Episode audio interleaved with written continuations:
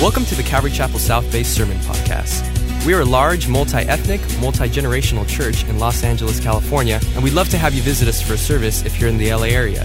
Visit ccsouthbay.org to learn more about us and to find out service times. If you have any questions, shoot us an email at hello at ccsouthbay.org. Enjoy today's sermon, and we hope to see you at church soon. We're going to be in Mark chapter 10, Genesis 1, Matthew 19, 2 Corinthians chapter 5 as we continue our study through the Gospel of Mark. Why don't we go to the Lord in, pre- in prayer to prepare our hearts? Father, thank you. Thank you that we have your word and that your word is truth. And there might be some things in your word that we don't necessarily feel good about. We may even disagree. We may not even like some of the things that you say but your word is truth. And I pray that as we learn truth today, that you would minister to us because not only are you the minister of truth, you're also the minister of grace. So I ask for truth and grace to be evident in our Bible study today.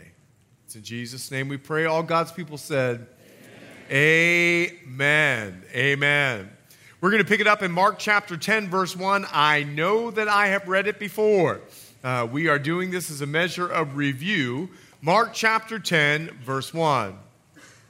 Then he arose from there and came to the region of Judea by the other side of the Jordan. And multitudes gathered to him again. And as he was accustomed, he taught them again. So a crowd has gathered, and it's made the Pharisees a little bit jealous, a little bit envious, and they want to do something to break up this crowd. It would be like someone at Calvary Chapel South Bay shouting out a question in the middle of me teaching. Please don't do it, okay? But let's take a look at verse 2. The Pharisees came and asked him, Is it lawful for a man to divorce his wife? Testing him. The question of divorce long divided the religious leaders of the day due to one word in the law. I'll take you there. It's Deuteronomy chapter 24. You'll see it on the screen behind me. Deuteronomy chapter 24. When a man takes a wife and marries her, and it happens that she finds no favor in his eyes because he has found some uncleanness, there's our word, in her, and he writes her a certificate of divorce puts it in her hand, and sends her out of his house. There's the word. It's the word uncleanness. It's a Hebrew word that means some shameful thing. Unfortunately, the word was left up for interpretation. No one would have concluded that it was fornication or adultery, because according to the law, Leviticus 20 or Deuteronomy 22, if you committed fornication or adultery, you were stoned. Thank God for the Lord Jesus Christ. Now, there were two interpretations that developed because the word uncleanness it was ambiguous in its understanding. There was a guy by the name of Hillel. He was a Pharisee, a religious Jewish leader, and he took a very liberal view and he said you could divorce your wife for any reason so fit. So if you asked for over easy eggs and she served you over medium eggs, oh, you're out. If she rolls her toothpaste tube, but you squeeze it out, oh, get rid of her. If there are not lines in the carpet after she vacuums and you like lines in the carpet when you vacuum, well, well, you could just get rid of her for any old reason that you so thought it necessary. But there was another guy. He was another religious leader. His name was Shammai. And Shammai, he had more of a conservative view, and he said that it meant any shameful conduct that she did. But God's heart, God's heart was to protect the woman. But the disciples, something was wrong with their heart. You see, they wanted to trap Jesus on a particular side. Are you for Hillel? Are you for Shammai? They wanted to divide this group that had come before him, so they asked him a question about divorce. But Jesus, he answers the question with a question. And I thought that was ingenious to end the argument, but he wanted to expose the condition of their heart. Take a look, Mark chapter 10, verse 3. And he answered and said to them, But what did Moses command you? The question is answered with a question. They said, Moses permitted a man to write a certificate of divorce and to dismiss her. Now Jesus reveals the reason he asked the question. So he answers and says to them, Because of the hardness of your heart, he wrote you this precept. You see, God stepped in because of the hardness of these guys' hearts and the hardness of Jewish men's hearts going all the way back to the book of Deuteronomy. They were getting rid of their wives for any old reason. So God stepped in to protect the woman from them being left in despair and said, Listen, you can't just tell your wife to go on the street. You got to go through a process. You've got to hand her a certificate of divorce. You need to let everyone know that this woman is free to be able to marry someone else because listen, she can't just be out there and everyone's wondering, is she free? Is she not free? God wanted to protect the woman. God doesn't even deal with the issue of divorce. In fact, God answers, Jesus answers their question with God's original design for marriage. And he takes them all the way back to the beginning. Would you take a look? It's Mark chapter 10, verse 6. But from the beginning of the creation, God made them male and female. Keep that in mind. For this reason, so because he made them male and female, and he designed marriage, a man shall leave his father and mother and be joined to his wife, and the two shall become one flesh. So then they are no longer two, but one flesh. Therefore, what God has joined together, here's the point let not man separate. In the house of his disciples, uh, all, his disciples also asked him again about this matter. So he said to them, Whoever divorces his wife and marries another commits adultery against her. And if a woman divorces her husband and marries another, she commits adultery. You see, what Jesus does here, whether we like it or not, whether we feel good about this or not, he gives the truth of the original intent for marriage. Jesus affirms the permanence of marriage as God's original design. Now, you may have a feeling about that. You may wonder about that. But Jesus is not wondering. He unashamedly communicates, he unabashedly communicates God's original design for marriage was permanence. And in the controversy of divorce of their culture, and in the controversy of divorce in our culture, Jesus doesn't hesitate to provide God's truth for marriage. So true that they knew what they were saying. Go with me. Keep your finger in Mark 10. Go with me to Matthew 19. Go with me to Matthew 19. This is the story just expounded a little bit more by Matthew. Matthew chapter 19. Love to hear those pages turning in your Bible. I even like phony Bibles. You know what I'm talking about, right? Your phone, phony Bibles. Got it? 12:30 you're supposed to be the most awake out of every service, okay? I commended you in the last service and I said that you would get it and you didn't. My goodness. All right. Matthew chapter 19 verse 9. Actually, I'm going to begin in verse 4. He says, he answered them and said, Have you not read? So he takes them to the scripture that he made them in the beginning, that he made them male and female. Now go down with me to verse 9.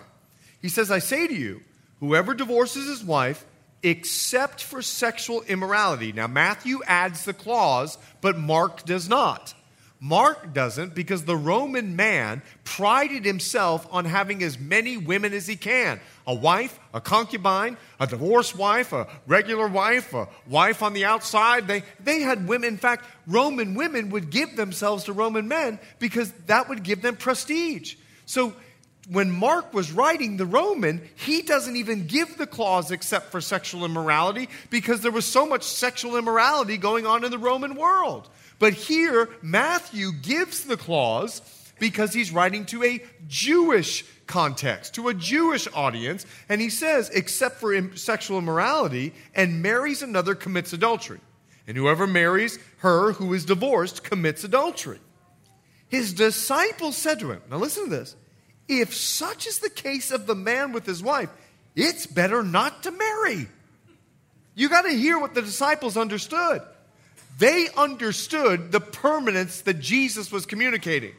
And they say back, if sexual immorality is the only reason that you can divorce, then lifelong marriage with a human being, a, a male or a female, it's impossible. That's what they're saying here. How could you expect us to do this? I mean, are you serious? And many of us have experienced this reality. And I know that walking into this subject. Many of us have experienced the reality where we have come to the place where it's impossible to stay married. And we've fallen into the cycle. But that cycle can be broken. And what Jesus does in Mark chapter 10 is he provides an answer that strengthens marriages instead of separating them. So, would you go back with me to Mark chapter 10? I want you to see this in verse 6. But from the beginning of the creation, he takes them all the way back to the scripture. And we're going to go there, Genesis chapter 1. But from the beginning of the creation, God made them male and female. Now, you remember in verse 4 of chapter 19, he said, Have you not read? Have you not read? He takes them all the way to the Word of God because the Word of God is not relative truth. It doesn't change with the culture or your context. The Word of God is absolute truth. And God is the one who invented marriage. So God is the one, and He's the only one that can give us the context for what marriage should be. He created it, He can describe how it should exist. Now, here's what my job is my job is to teach the Word. My job is not to teach to a culture. It is not to teach to your personal context. My job is not even to make you feel good. My job is to teach the Word of God on this particular subject. And I can't sway because of our cultural context or even our misunderstanding. My purpose will be to communicate the grace, the truth of God with the grace of God on this particular subject. But the Word of God and the reason he says, Have you not read? He takes them back to Scripture because the Word of God is the authority that we're to live our lives by. And he said this He made them male and female. He goes all the way back to Genesis chapter 1, and so are we. Go all the way back with me. Genesis chapter 1, keep your finger there in Mark, we'll come back to it. Genesis chapter 1, we'll pick it up in verse 26. He made them male and female. Then God said, Genesis 1, verse 26. Then God said, Let us make man in our image. Did you read that? Let us make man in our image, according to our likeness. Let them have dominion over the fish of the sea, over the birds of the air over the cattle, over all the earth, over every creeping thing that creeps on the earth. Verse 27. Key verse. So God created man in his own image. In the image of God, he created him, male and female. In his image, male and female, he created them. Let us. Let us. We're made in the image of God. I need to describe the image of God let us, we have come to understand, is the Father, the Son, and the Holy Spirit. And since God exists as three persons and we're made in His image, we are a person. And God exists as Father, Son, and Holy Spirit. So, as a person, we are to be in relationship. Look how God introduces Himself Father and Son a relational God. In fact, God would even say to Adam, when Adam was checking out the giraffe and checking out the elephant and checking out the storks and checking out the chickens, he wanted Adam to hear him say, as he discipled Adam, it is good for man not to, it's not good, excuse me, that a man should be alone. Because man was meant, man was created to reflect the Godhead on earth. So he made them male and female. He made relationship because he's a relational God. He's the Father, Son, Holy Spirit exists as three persons in one. There's never been a break in eternity past of their relationship. That's why in the Garden of Gethsemane, when Jesus was there, he said, Let this cup pass from me. He wasn't talking about the cross. He had already told the disciples three times, I'm going to go to the cross. I'm going to die in Jerusalem. Three times. He knew he was going to the cross. He was talking about the relationship. We've never been broken. We've always been together. Please let that cup pass. And then on the cross, he cries out when the Father turns his back because Jesus took the sin of the world on his shoulders and he says, My God, my God, why have you forsaken me? You see, our sin caused a break in relationship with God. But being in relationship with God as a person, we get to know people as we spend time with them. In the same way, we get to know God as we spend time with Him. The Apostle Paul, he got to know God in a very personal way because God is three persons in one.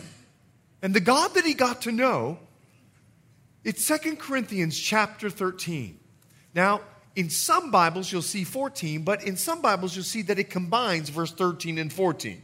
Don't worry about it. It's just the end of the chapter. And he says in 2 Corinthians 13, 14, the grace of the Lord Jesus Christ, the love of God, and the communion of the Holy Spirit be with you all. Let the church say, Amen. Amen. God got to, excuse me, Paul got to know the persons of the Trinity. That God the Father is loving, that God the Son is grace filled, and that through the Holy Spirit we can have communion. And in that context, we need to understand as we get to know God that we are made in His image, male and female. He created relationship to reflect His image on earth. So listen, couples. The marriage union then is to reflect the Godhead. The marriage union is to reflect the love of the Father, the grace of the Lord Jesus Christ, the communion of the Holy Spirit. What we know about God is what we are to reflect because we've been made in His image, male and female.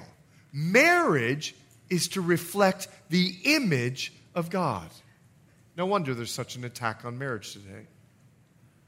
Because the goal of every marriage should be to conform into his image, that we look loving and grace filled and filled with communion. Our marriage reflects the unity of the, of the Trinity.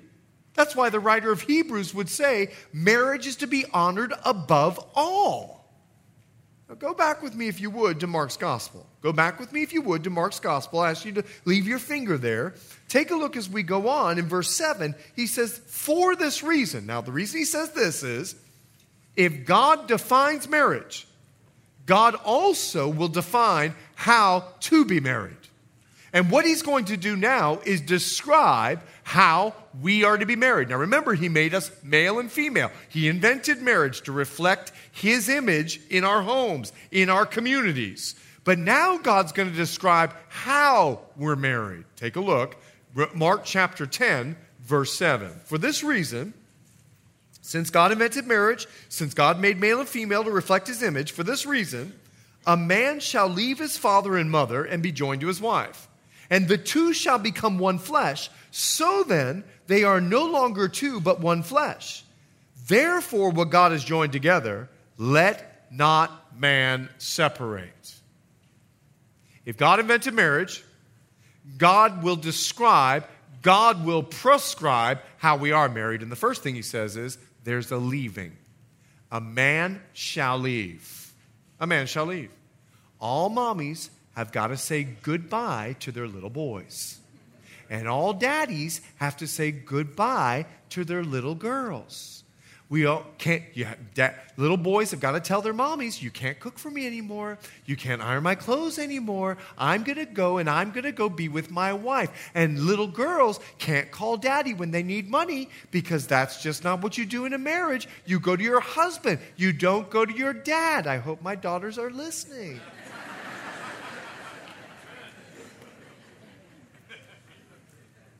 And all daddies have got to say, okay, you can go to that big, hairy beast of a person and be with him if you want to leave me. You see, the leaving is important. The leaving is a public declaration that I'm going to make a lifelong commitment to reflect the image of God as male and female in the world. That is the leaving.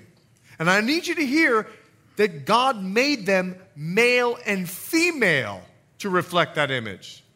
Marriage is not male and male, marriage is not female and female. God said that marriage is male and female. That's a marriage that reflects the image of God.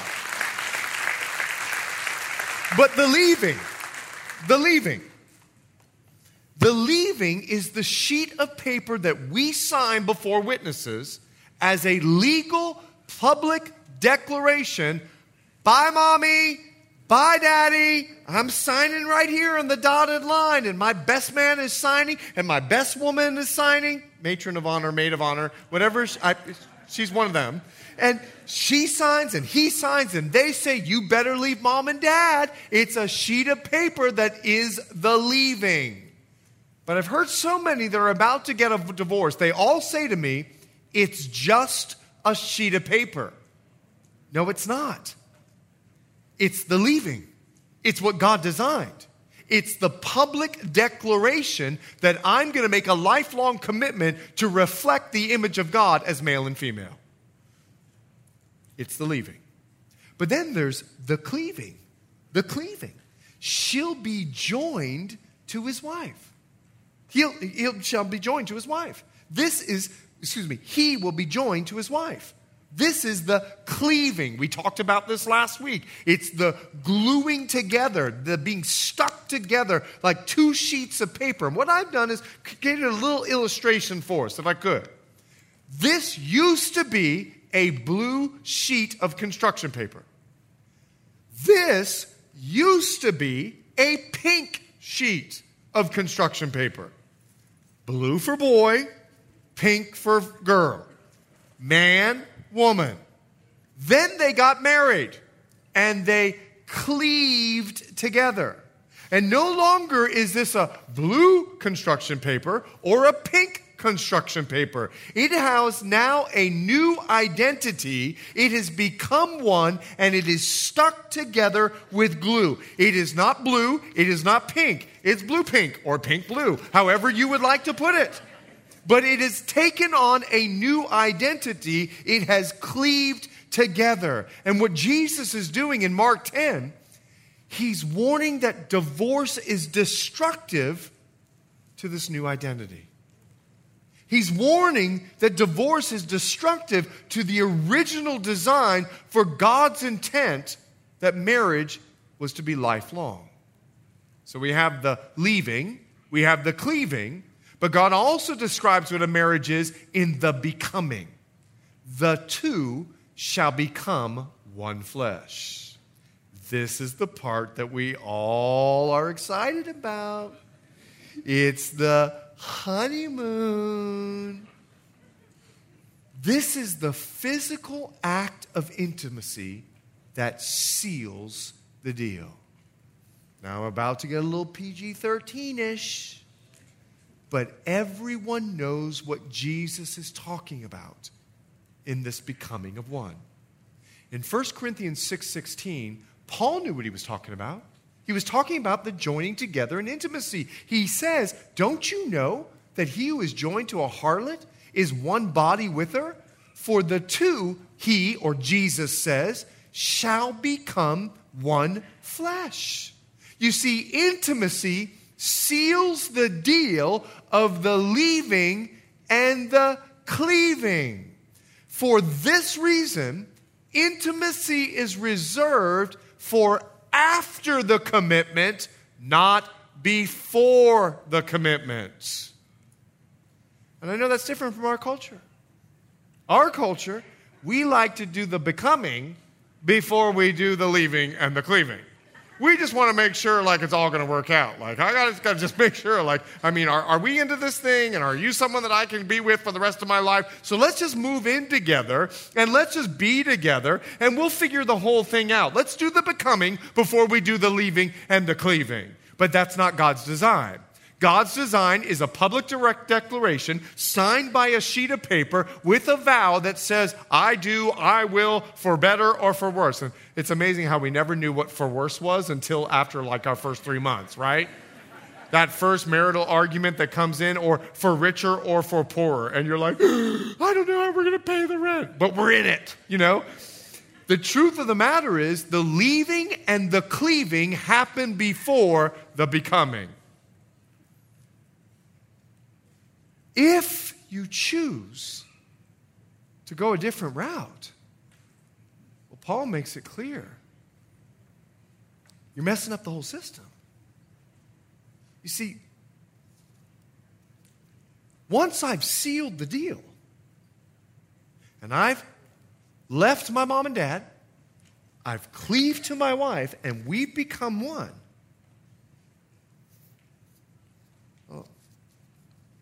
You try to separate these, no matter what you do, there's going to be a little bit of pink on one and a little bit of blue on another, and you're actually never really going to get it fully separated. Jesus knows that. He knows the sting and he knows the pain of divorce. And what he's doing in Mark chapter 10, he's warning about that sting and that pain. And that's why he says, therefore, what God has joined together, let not man separate. But there's the problem man. Man's the problem. Now, if you just elbowed your husband I'm not speaking specifically about the male. Okay, that would be a marital problem. Call me in the office. We'll get together, okay? Listen, the man or people are the problem.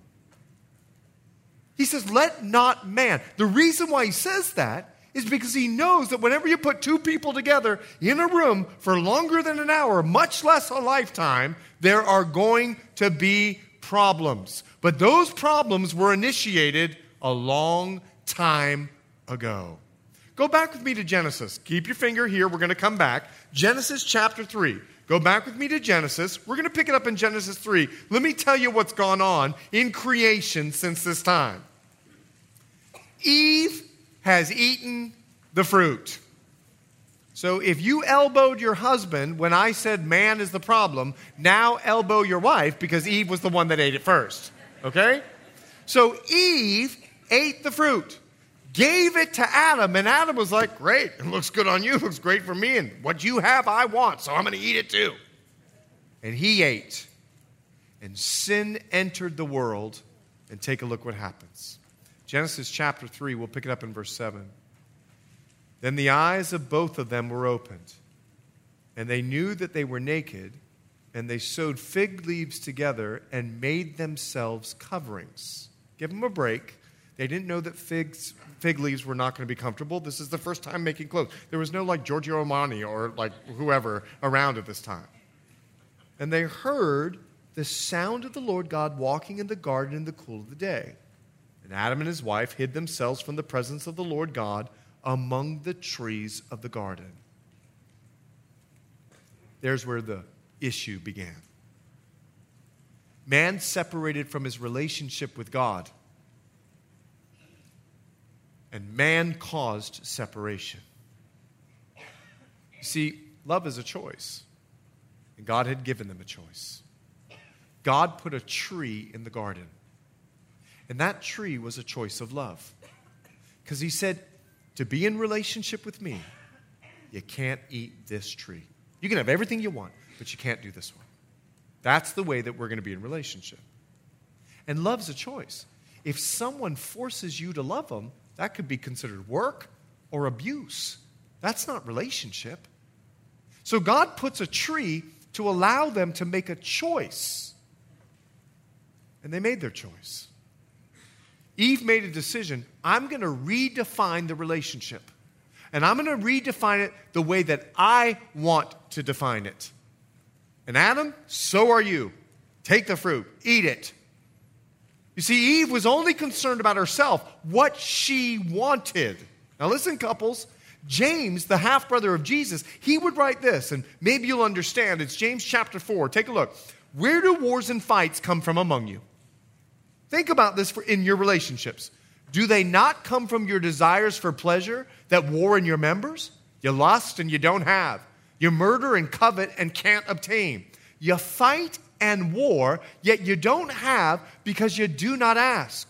You ask and you don't receive because you ask amiss that you may spend it on whose pleasures?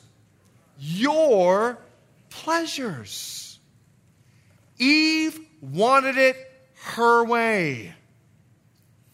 But there's a problem that happens. Personal, satisfying selfishness is the root of all relational issues.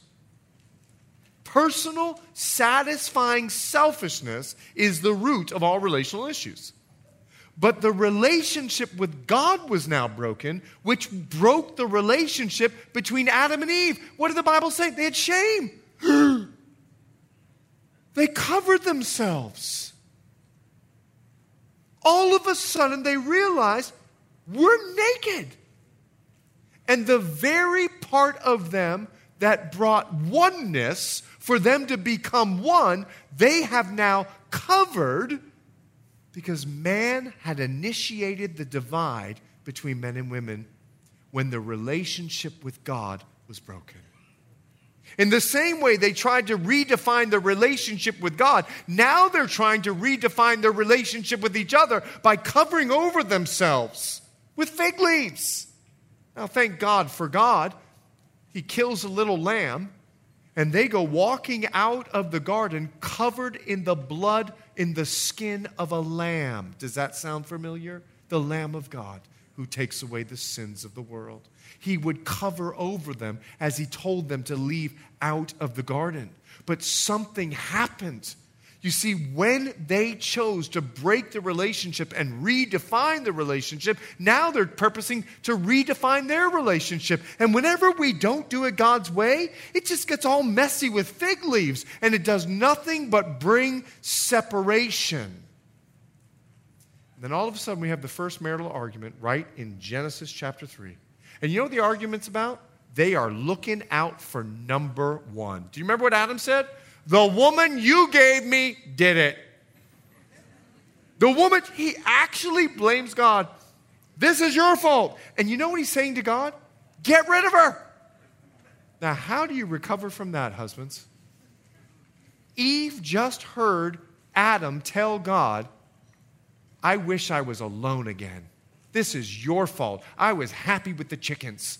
And then you gave me Eve me and the elephants were just running through the prairies. And then I had to deal with this woman that you gave me. Let me tell you, no amount of flowers, cards, or vacations to Europe, Adam, are going to help you recover from that statement. That's a brutal statement. And Eve, oh, ho, ho, ho, she's not going to look at herself. She's going to blame the snake. But God reveals something. God reveals the single greatest issue that will be in every marriage because sin entered the world. Take a look with me. It's Genesis chapter 3. He's speaking to the woman and to the man, and he says this Genesis 3 16. To the woman, he said, I will greatly multiply your sorrow and your conception. In pain you shall bring forth children. Let every woman say,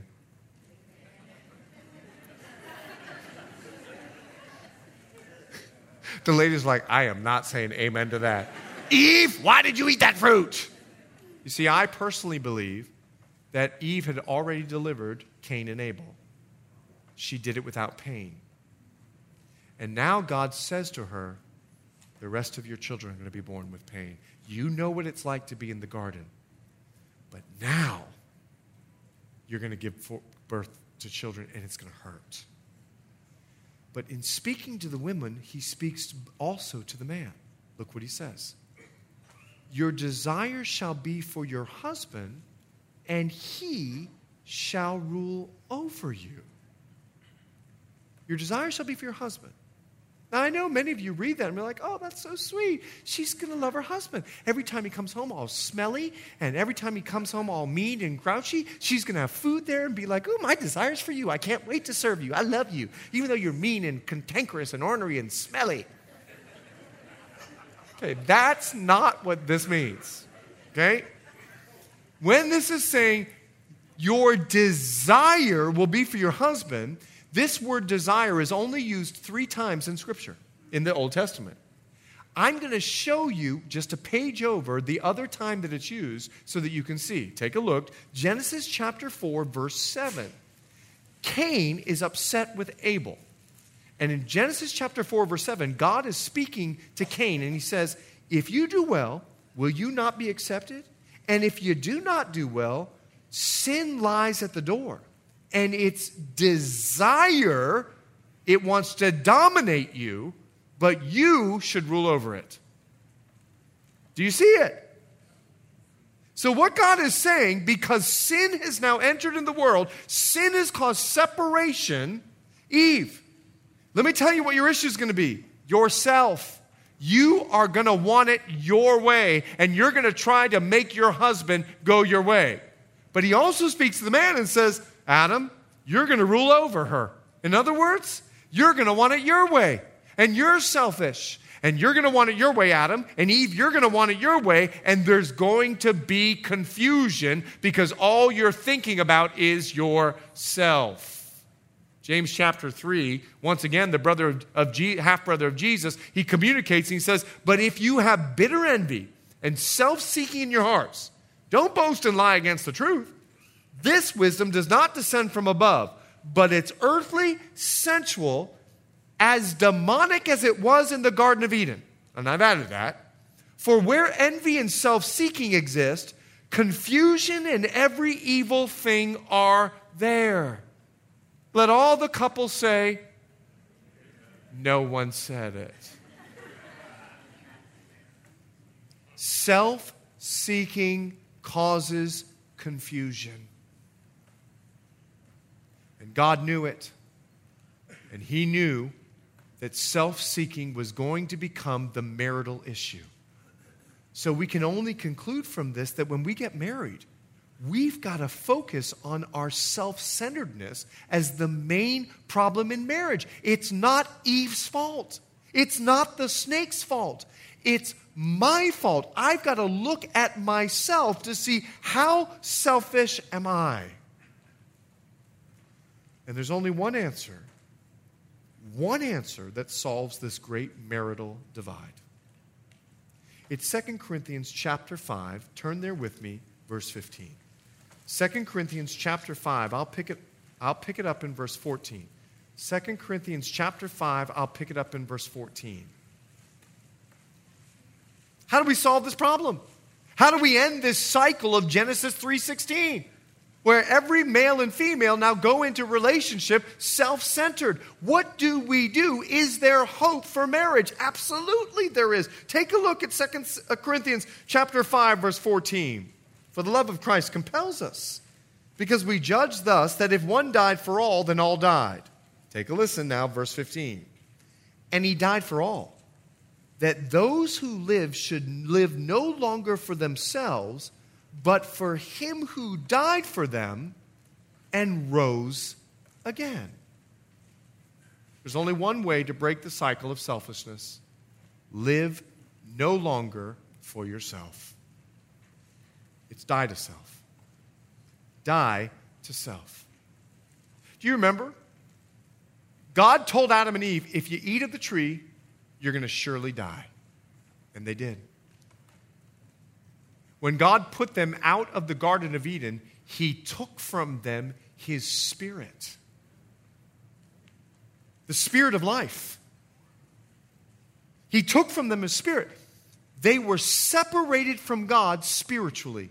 God took the spirit of life from them. Their body would catch up with that several hundred years later, and they would die. Dust to dust, ashes to ashes.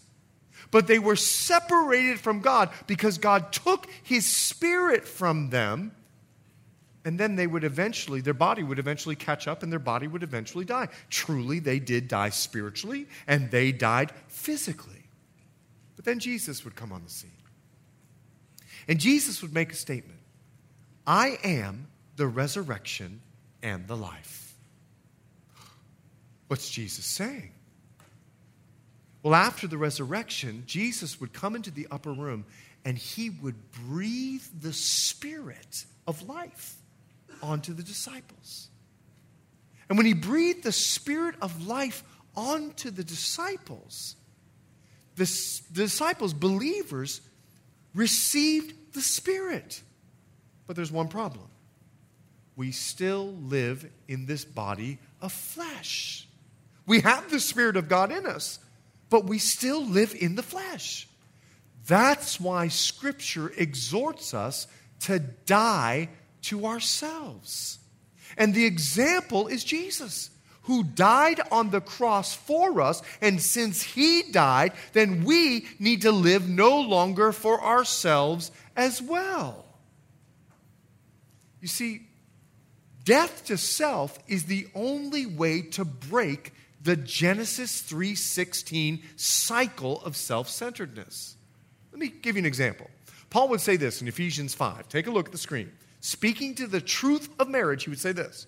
Nevertheless, let each one of you in particular so love his own wife as himself. Listen to that, husbands.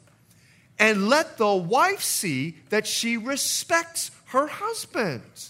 So, ladies, let's start with you.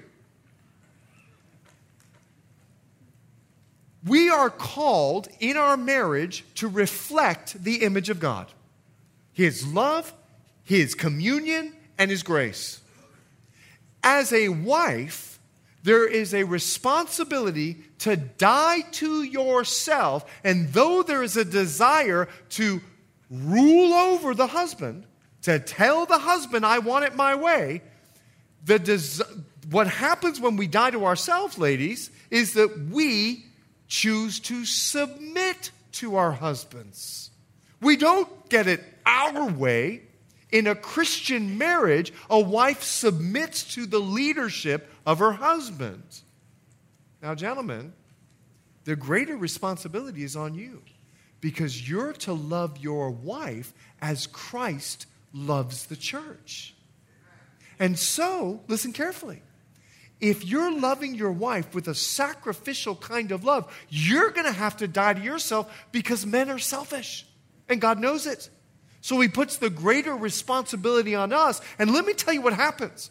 When you have a husband that's loving his wife as Christ loved the church, it makes it easy for women to respect your authority because you're so loving. The greater responsibility is on the man to die to himself, to show love first, and then watch his wife follow in response to her dying to herself by respecting her husband. Whenever my wife meets with a premarital, she says three words die to self. But that's not it. Not only does he say, live no longer for yourselves, go back with me to verse 515. He says, and that he who lives should live no longer for themselves, but for him. In other words, live for him who died for them and rose again. Not only we to die to ourselves, but we in marriage are to live for Him. We're to live for Him. Let me tell you what that means in marriage. In 2 Corinthians 5:17, Jesus communicate um, the, the apostle Paul communicates something that's profound for our marriages. Therefore, if anyone's in Christ, he's a new creation. That's important because we were created In his image, male and female, he created them. In Christ, we get a redo. We get an opportunity to break the Genesis 3:16 sin cycle and as a new creation in Christ. He says, go back with me again to 2 Corinthians 5:17 on the screen here. He says if anyone's in Christ, he's a new creation. Old things have passed away. The sin cycle passed away. Behold, all things, not some things, all things have become new. You see, the goal of Christian marriage is to reflect the image of the God that we've been created in. The goal of Christian marriage is to reflect the love of the Father, the grace of the Son, the communion of the Holy Spirit. In fact, these three ingredients not only reflect Him, but they protect us. Can you imagine? You come home and you've done something wrong, and your spouse looks at you and goes, I've forgiven you already. I love you. Come here. That would transform every one of us. You are afraid to come home, and your spouse looks at you and goes, Don't worry about it. I'm going to give you the love of the Father, the grace. I'm going to give you the forgiveness of Jesus Christ. And we're in communion anyway, so there's no sense to fight. The Holy Spirit, love, joy, peace. Come on. Let's just keep moving together. I know you made a mistake. It's okay. Praise the Lord. Can you imagine that kind of marriage? Because let me tell you what the reflection of God in our marriage does it always provides a way to stick together. If we're reflecting God in our marriage, it always provides the way for sticking together. So, couples, listen the vision for marriage, it becomes a partnership to live for Him instead of feeling like you're a participant on the show Survivor and you're just making an alliance to get through this challenge. And the challenge is called marriage. And I guess I'm stuck with you for the rest of my life and we'll get through it. That's not a Christian marriage. A Christian marriage is a partnership. We get to become like Him. We're going on a journey together to be more like Christ. We get to watch each other and the process of the change of each other. I met a couple today. They were married 53 years, and I asked them, How many men have you been married to in 53 years? And he answered, 18. I've changed at least 18 times because this woman has loved me. And don't you want to say at the end of your life, through the thick and the thin, we have become like Jesus? Marriage, marriage is here to help us reflect the image of Christ, to become more like Jesus. That's why Paul said, sanctify her and wash her with the word of God so that we could become more like Christ. Now, here's where I close. I need to help you with something. You need to be confidently patient as you're married. That God's going to change this person. It don't happen overnight. In fact, the Bible confirms it in Philippians 1 6. Being confident of this, that he who began a work is going to complete it until the day of Jesus Christ. It takes a lifetime of change. But you can be confident they're going to change in Christ. You can be confident that God's going to work on them. You can be confident that they're going to become like Him. And I need to let you know something that when we become like Him, something happens in our marriage. It's Ephesians chapter 4, verse 13. Church, this is the point of the message till we all come to the unity of the faith and of the knowledge of the Son of God, to a perfect man, to the measure of the stature of the fullness of Christ. Here's what Paul is saying the hope is for every marriage. The more you become like him, the more you'll become one.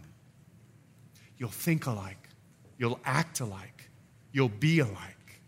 He's saying, as you learn Jesus and you reflect him in your home, watch how you will become one. Therefore, church, I pray that you would let the love of the Father, the grace of our Lord Jesus Christ and the communion of the Holy Spirit be reflected in your relationships, in your marriage, as we honor Christ. Amen. Father, I do come before you so thankful for your word. And my prayer now is for those sitting here, pondering and thinking about their lives and their relationships. And now your spirit would minister not just truth, but grace.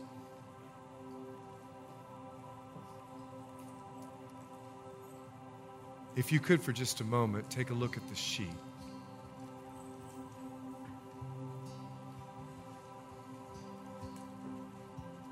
I know there's many of you, and as a pastor,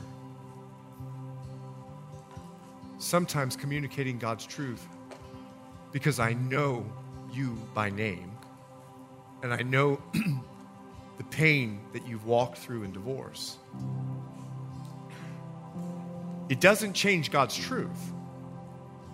God's original intent for marriage was permanence. People, sin entered the world. And you have felt the pain and the tear of divorce.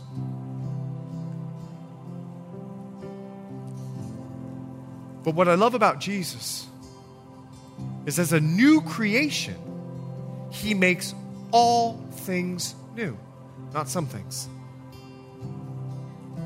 Bible promises he's the God of all comfort, not some comfort.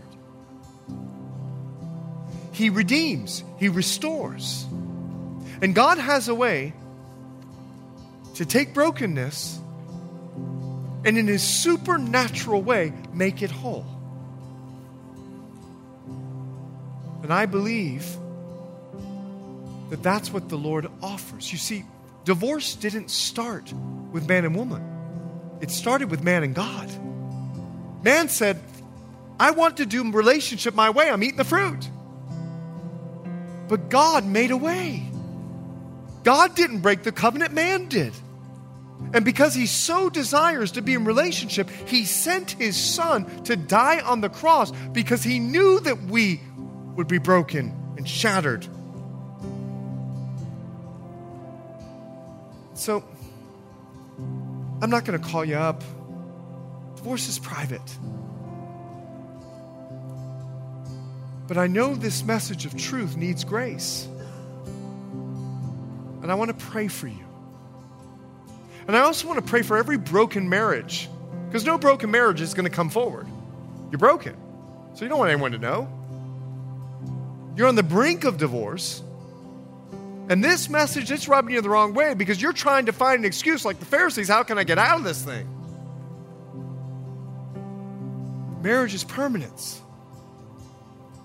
The person you're married to today won't be the person you're married to tomorrow if you choose to stick in and trust that God can change them the way He can change you. So before you go, I want to pray. Our Father, I do come before you for those that are hurting. You're the God of all redemption, all hope. You pick up broken pieces and you put them back together. It's just what you do. Your truth doesn't change, but you offer grace in the midst of your truth. So thank you that you intended marriage to be lifelong. And thank you that you offered your son to comfort us and to heal our broken hearts. And Lord, I pray for marriages, marriages that are falling apart. Lord, I pray that you would protect them from the enemy and help them to live in the authority of the truth of God's word. It's in Jesus' name I pray. And all God's people said. Would you stand with me? Here at Calvary Chapel South Bay, we memorize scripture. Today we're going to memorize 2 Corinthians 5:15. Would you say it with me? and he died for all, that those who live should live no longer for themselves, but for him who died for them and rose again. Our challenge to change this week no longer live for yourself. Break the cycle of Genesis 3:16. No longer live for yourself and decide to die every day. So when you look in the mirror tomorrow morning, you look in the mirror and you say, "Brother, die to yourself today." And when you come home and your wife has wronged you, come here. I forgive you already. I'm going to show you the love of the Father, the grace of the Son, the communion of the Holy Spirit. Your wife will be rocked. And if your husband has wronged you, win him over with your good moral chase conduct. And when he walks in the door, God bless you. So thankful you're home. I'll take those smelly clothes. I'd love to wash them for you as I show you the love of the Father, the grace of the. Now, don't say it spitefully. God bless you guys. Love you. Looking forward to seeing you Sunday uh, tonight at seven o'clock. The Lord be with you and let His grace be upon you. In Jesus' name. Thanks for listening, and we hope you were encouraged by today's message. If you have any questions or just want to check us out, make sure to visit us at ccsouthbay.org. God bless you guys, and we'll see you next week.